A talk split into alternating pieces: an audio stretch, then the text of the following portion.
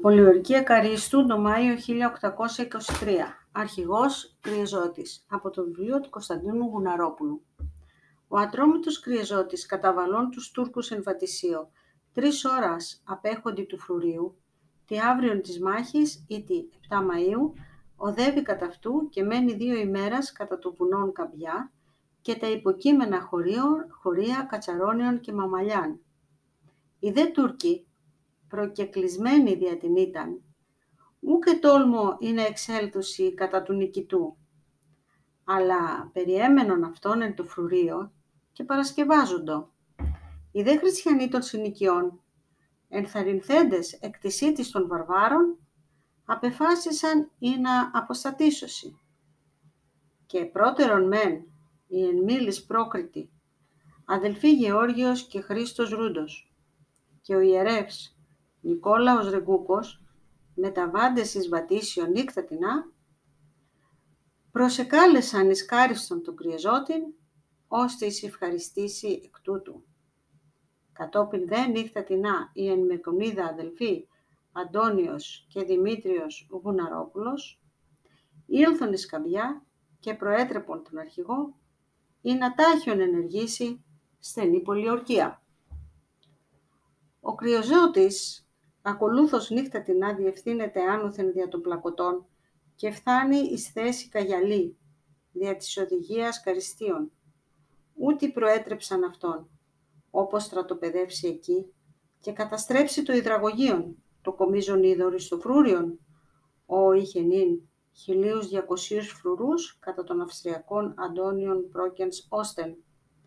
Αλλά ο αρχηγός μην εγκρίνον το μέρος τούτο, και αυτή η νύχτα κατέβη δια της Μακουνίδας και βρίσεως εις Άγιον Πλάσιον υπέρ τη γέφυρα Βαρδιάνων εγγύς Χαλτζανίου. Τρία οροτέταρτα μακράν του φρουρίου και στρατοπέδευσε, Μάιος δέκα περίπου, παρά το ερηπείο Ναΐσκο και της υψηλής βράχης, ποιήσας οχυρώματα και καλύβας εκλάδων, διότι οι Έλληνες και σκηνών έτι εστερούντο κατά τον αγώνα. Τα πάντα δε τακτοποιήσας μέχρι της πρωίας, κατέλαβε δι' αποσπασμάτων τα σπεριτοφρούριον υψηλάς θέσης ή τους λόφους. Ακανθονίας ή Αγίου Νικολάου, Αγίας Μαρίνας και Μακουνίδας. Ο δε Καζάνης και Βαλτινός κατέλαβαν την ανατολικός του φρουρίου υψηλήν και βραχώθην θέσιν λίτραν, όπου μέχρι τούδε σώζονται τα οχυρώματα Ούτω τη νύχτα εν αγνία των Τούρκων παρασκευάστησαν πάντα τα της πολιορκίας. Τη δε πρωίαν δια τυμπανισμών και σαλπιγμών, εκάστου στρατιώτου καταλαβόντος οικίαν θέσιν, οι Τούρκοι σφόδρα εταράχθησαν, ειδώντες έφνης των εχθρών, εδρεύαντα πρώτων πυλών, και αυτέ Τουρκίδε με τα φρίκης βλέπουσι τους Έλληνας εκ των οικειών, διεσκόρπιζον τέφραν δια του ανέμου, και αράς κατά αυτόν έπεμπον. Οι δε πολιορκούμενοι, εις καταφόβηση των Ελλήνων ήρξαντο των τηλεβολημάτων. Ο δε τηλεβολητής του παρά τη συνοική αγραμπιά τείχους, Δεμίρ Αλής, ηθήνει τόσο επιτυχώς το τηλεβόλων κατά του στρατοπέδου, ώστε η πρώτη σφαίρα έπεσε ενώπιον του κρυεζότου. Αλλού το συστάμενος επιβράχου έμεινε αναπτώητος και θαύμασε τον τηλεβολητήν ως μη είπε ο παρητυχόν πατήρ μου Αντώνιος Γουναρόπουλος. Οι δε Έλληνες αδιαφορούντες περί των τηλεβολημάτων τούτων, όρμησαν προς το φρούριον και ενισχύσαντες τας περί αυτό φυλακάς, επανήλθον στο στρατόπεδον. Ούτως στενός οι Τούρκοι πολιορκούμενοι μήτε βήμα εξήρχεται του φρουρίου, αλλά ανοφελώς ετηλεβόλουν μακρόθεν οι δε πολιορκητέ εθέριζον την πεδιάδα, εφορονούσαν και υλώνιζον χάρη των χωριών του στρατού. Οι δε κάτοικοι των χωρίων κατά το, και των συνοικιών, το πρώτον αποστάντες, αυτομόλυσαν εις το στρατόπεδο και εμάχοντο, οπλιζόμενοι ως έκαστος ιδύνατο.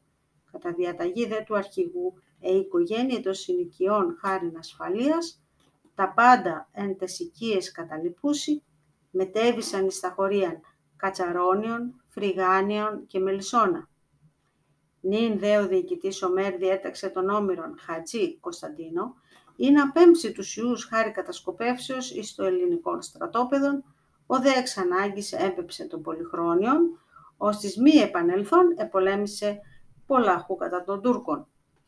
Εν καρίστο τότε οι χριστιανοί ετάσσοντο σκοπό κατά τα περί το φρούριον θέσεις Βίγλαν, Άγιο Αντώνιο και Αποτέρο κατά το άκρον Πούρων και λιμένα Γερεστού και όφιλον άμα του φρουράρχου πυρσών ποιούντος τη νύχτα εν τη Ακροπόλη, όπως το αυτό ποιώσει και ούτις βεβαιώσει ότι αγρυπνούσει. Εν τη εκστρατεία ταύτη ο κρυεζότης ητήσα το επικουρίαν παρά της γείτονος νήσου άνδρου. Ο δέν Γαβρίο Πρόκριτος Δημήτριος Ιαννούλης, παραλαβών επιμισθώ πενήντα γαβριώτας, σημεοφόρων των εκ του κορίου Βιταλίου Πέτρων Ιωάννου Λουκίσαν και αξιωματικούς τον Παναγιώτη Ταράση και τον εκ Βαριδίου Φραγκούλιν Βαβούσιν, απήλθον εις κάριστον επιπλίου του Ανδρίου Δημητρίου, κοκκίνου, τρεις ημέρας μετά τη στρατοπέδευση του Κρυεζότου. Από βάντες δε εις νησίδαν, πελαγίτησαν, απέβησαν εις την ξηράν και οχυρώθησαν εντός περιτυχής του Βουστασίου, κάτω της θέσεως Λακαρόνια και οροτέταρτον μακράν του στρατοπέδου. Οι δε Τούρκοι δόντες εκ του φρουρίου, μονήρις τους Ανδρίους, εξήλθον κατά αυτόν Ούτε δε μη αντέχοντας όσο λίγοι, καταλείπουσι τα έπιπλα, άτινα έλαβον οι εχθροί και μεταβαίνουσι να βλαβήσει στο στρατόπεδο, σπεύσαντος του κρυεζότου και αποδιώξαντος τους Τούρκους. Αξιομνημόνευτον διατάφτα ότι των Ανδριών μόνο οι Γαβριώτες στράτευσαν οι Σέβιαν κατά την Επανάσταση και ότι νυν οικολούθη των αρχηγών ο Ανδρείος αξιωματικός Γεώργιος Φούντας εκ του χωρίου Μένιδες της Άνδρου. Της πολιαρκίας δε, καλός Βενούσης, συνέβη εν το στρατό ότι και πρώτερον κατά το Άρμενον, εκ των αυτών λόγων και το κατά του αρχηγού αντενεργειών. Η δε επαρχιακή εφορία ήλθεν είναι εξτήρων εις το μαρμάριον, όπως ευχερέστερον χορηγεί τα χρειώδη το στρατό. Ο δε στολίσκος παραπλέει μεταξύ Μαρμαρίου και Καρίστου, εις ενίσχυση της πολιορκίας. Ο δε πρόεδρος της εφορίας, ο και της φραγίδαν κρατών, Κωνσταντίνος Αστέρης, μετά του αδελφού Σταματίου, πλαστογραφεί επιστολήν, ως δίθεν γενομένης παραπάντων των εφόρων. Είναι σφράγισε και έμπεψε προς την κυβέρνηση, ζητών αρχηγών της καριστίας των βάσων αντί του κρυεζότου. Έπραξε δε τούτο μόνος, διότι εν της εγγράφης ετίθετο εις φραγής, και το παραληπτικόν η έφορη καρίστου. Αλλά ο Γεώργιος Κονιστριάτης, βουλευτής όν της επαρχίας, τούτο μαθών και την κυβέρνηση καταδείξα στην πλαστότητα, διέλυσε τη σκευωρία και συνάμα έγραψε πικροτά την προς τους εφόρους επιστολήν. Ο δε αρχηγός, μαθώντας δολοπλακίας, προσκαλεί αυτούς εκ Μαρμαρίου και μακράν του στρατοπέδου εν αγρό, βάμβακος επιπλήτης φοδρός. Τούτων δε ειρνουμένων διορίστηκαν εξ συμφώνου ανακριτέ ο Εκκίμης Νικόλαος Γεωργίου και ο Κριεζόν Αναστάσιος. Ήτινες ανακάλυψαν το πράγμα, αλλά ο Κριεζότης άμνηση κακών συνεβούλευσεν ομόνιαν και αγάπην χάριν της πατρίδος. Ο δε Ομέρ προνοήσα στην πολιορκία αντάφτην εγκαίρος έλαβε μέτρα εις υπεράσπιση του φρουρίου. Προς τούτο έβρε προθύμους συνεργούς τους εν Σύρου, Σύρο Φραγκοσυρίους αδελφούς, Σαλάχας Αντώνιων και Φραγκίσκων, ήτινε σε βοήθησαν τους Τούρκους της Καρίστου επί του αγώνος. Τούτο μαρτυρεί και ο Τρικούπης λέγον. Εφάνει κατά την περίσταση ταύτην υπό τη μορφή του δόγματος, δυτικού, όλη η ασχημοσύνη του φανατισμού, προτιμήσαντος την ημισέλινον του Σταυρού και τη δουλεία της ελευθερίας. Μάτι δε ο ιστοριογράφος της Σύρου, δικηγόρος τιμολέων αμπελάς, πειράτε ή να αθωώσει τους, προδάτας, τους προδότας τούτους, ή την εσπράγματι ήσαν διώκτε του ελληνισμού και της ελευθερίας, ως ο κόσμος μαρτυρεί και αυτοί οι Τούρκοι της Χαρίστου. Ο Ομέρ λοιπόν πέμπει τις τρεις Τούρκους μπρος τους Αλάχας ή τινές έμπεψαν αυτούς ισχύων όπου είναι ο τουρκικός στόλος υπό τον αρχινάρβαρχον Χορσέφ Πασάν, διευθυνόμενος της Πάτρας. Οι δέκα ρίστοι Τούρκοι, παραδόντας τας επιστολάς, παρέστησαν και διαζώσεις την απόλυτον ανάγκη επικουρίας. Η δε Σαλάχη διαπλοίου υπό τον πλοίαρχον Κοσμέτων Κεφαλίνα. Ο περεπέμφθη επίτηδες πληροφορούσε τον Ομέρ περί την ισκάριστον προσεχούς ελεύσεως του στόλου, όπερ αναζωπήρωσεν αυτόν, έτοιμον σχεδόν εις παράδοση του φρουρίου ένεκα της πίνης. Προσέτει το χρόνο τούτων διατριβών εν σύρο καρίστιος τι, έμαθεν το σκοπό της αποστολής των τριών Τούρκων και με τα βάσεις κάριστον εις παραλαβήν της οικογένειας αυτού, ανήγγειλε το πράγμα προς το κρυεζότην κατά το άρμενον αιτιόντα, ώστις επέταξε αυτό άκραν χυμήθιαν επιπινή θανάτου. Τούτο προγινόνσκον ο κρυεζότης έμπεψε δύο ναυτικούς καριστίους επί του όρους της όχης ή να παρατηρήσωση περί του τουρκικού στόλου, όντια τηλεσκοπίου ανεγνώρισαν κατά τον Καφιρέα, 22 ή 23 Μαΐου, και γνωστοποίησαν το αρχηγό, ως της είπε, τούτο μυστικό της εφόρης. Και οι Τούρκοι δε έμαθαν την προσέγγιση του στόλου, διότι η γυνή της εκπλατανιστού, Βάρσα το όνομα και σύζυγος Μιχαήλ Σπανού, τούτο ακούσασα, μετέβη εις Κάριστον και αγγέλει μπρος τον Ομέρ. Πανέντος δε του στόλου ενώπιον της Καρίστου, ο Ομέρ προσλαμβών τους επισήμους Αχμέτ Εφέντη και Ισμαήλ Εφέντη, αφικνείται επί ακατίου μέρη της νησίδος Γερεστού. Εκεί δε καταδεικνύει το Χωσέρ, Χωστρέφ τη δινή θέση του φρουρίου, ζητήσα συνάμα επικουρίαν και τρόφιμα. Ο δε πιστής πλησιάζει την Κάριστο μεταστόλου 103 ή 124 πλοίων πολεμικών και φορτηγών και χορηγεί τρισχίλια κιλασί του και δίπυρον πολλήν. Τη 25η Μαΐου αποβιβάζει κατά το λιμένα όχι 10.000 κατά τεινάς, αλλά 4.000 περίπου γεννήσαρους Ασιανούς και τεινάς Κρήτας και 500 υπείς κατά πληροφορία αξιοπίστων καριστίων Τούρκων. Οι δε πολιορκούμενοι ενθαρρυνθέντες εκ της επικουρίας τηλεβολούσιν υποχαράς κατά του ελληνικού στρατοπέδου, ότι δυστυχώς σφαίρα πεσούσα έκοψε τους μυρούς του ικανού υπαρχηγού Νικολάου Καριστινού, κατοίκου Κίμης, καταγόμενος εκ του κορείου Φρυγανίου της Καρίστου. Τούτο εν αρχή εφόβησε τους Έλληνας, νομίσαντες εκ της συνωνυμίας ότι ετρώθη ο αρχηγός Νικόλαος. Οι δε αποβάντες βάρβαροι ήσαν ακάθεκτοι υπό της αγριότητος, διότι ευθύς ανέβησαν στο φρούριο. Όρμησαν εις τα σικία των ολίγων χριστιανών, περιήλθον τα χωρία και βουνά, όπου διακοινών, αν έβρισκον τους κεκριμένους εντός δασών και βάτων, συνέλαβαν άνδρας, γυναίκας, κοράσια, παιδεία και ήγαγον δίκη κτηνών εις το φρουριόν και εύθυρον και έθιον άνευ λόγου. Ο δε Ομέρ και τι απερεσκόμενος τούτης, που και δυνατό είναι να αναστείλει την ορμή των ανθρωπόμορφων του των θηρίων.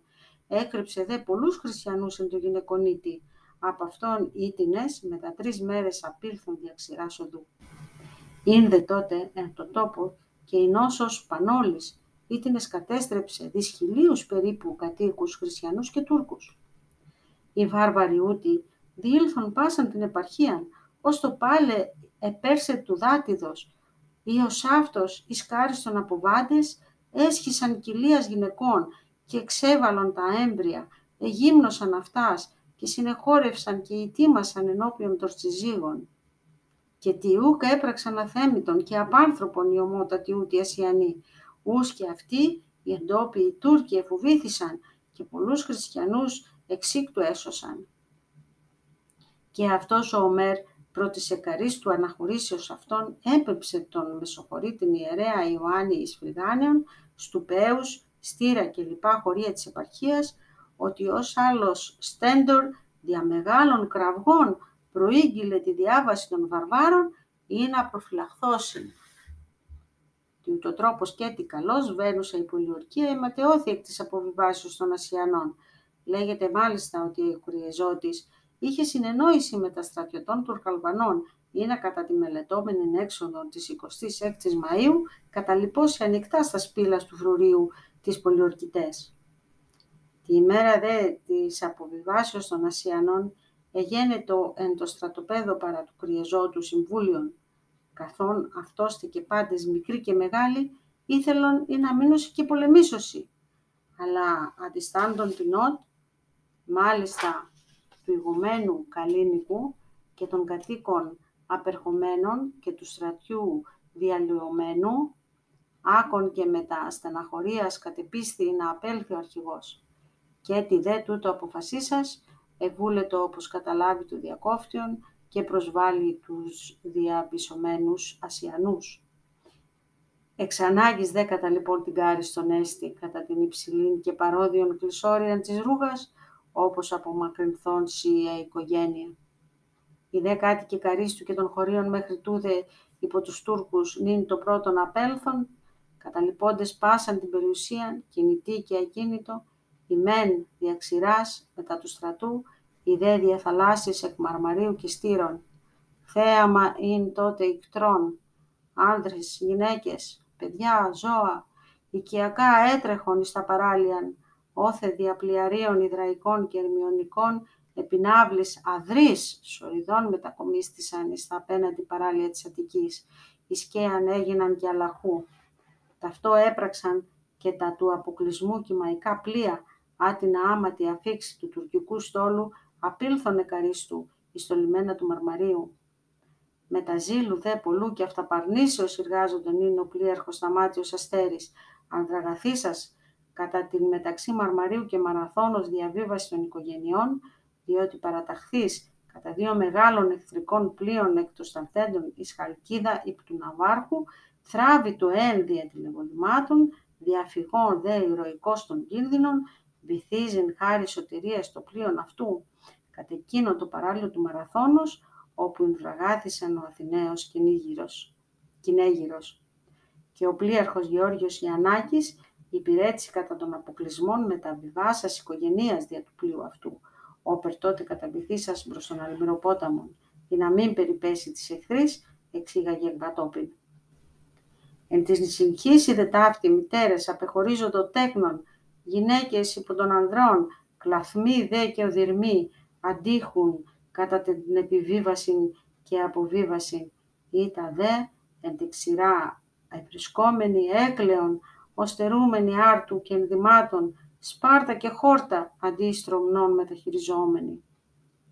Πολλοί δε κατέφυγαν εις τα όρη και δάση και κρύφθησαν ενώ πέκει σπηλαίης, άσυτοι επί πολλάς ημέρας. Εξήλθον δε την προσκλήση του Ομέρ μετά την αναχώρηση των Ασιανών, πολλοί δε απέθαναν υπό της Πανόλης.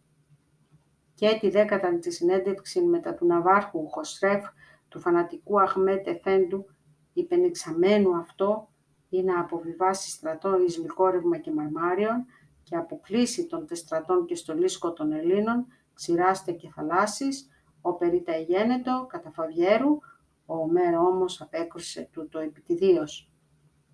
Ο δε κρυεζότης μετά τη διαθαλάσσια αναχώρηση των οικογενειών, παρακολουθούμενος υπό τον υπολείπων επορεύθη εις τα στήρα, άγουσαν δημοσίαν οδών.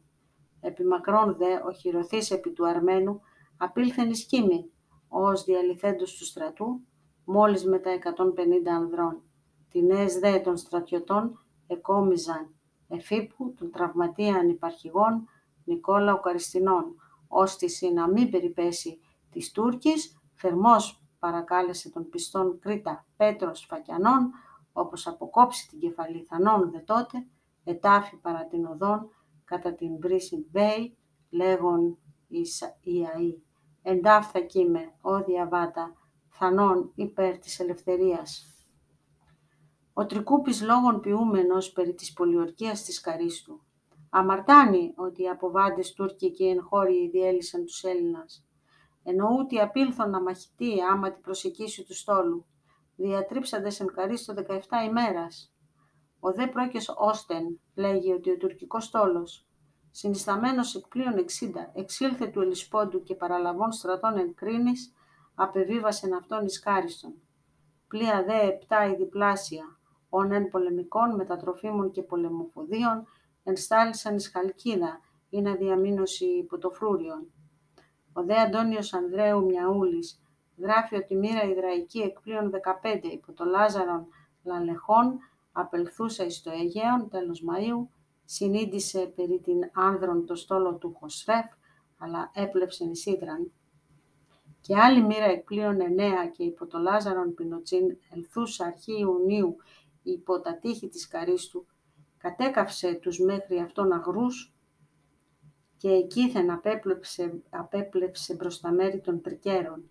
Και ο ναύαρχος της Γαλλίας Δεριγνής γράφων από 24 Ιουνίου 1823 προς την κυβέρνηση αυτού περί του αποτελέσματος της διαλύσεως της πολιορκίας της Καρίστου λέγει «Εγενόμην μάρτης του πρώτου τούτου δείγματος της μετριοπαθίας του Ναβάρχου Χοσρέφ εφλόγες 40 πυρπολιθέντων χωρίων, κατήβγαζαν διόλοι νυχτός την Μύδιαν και των Σιλινών.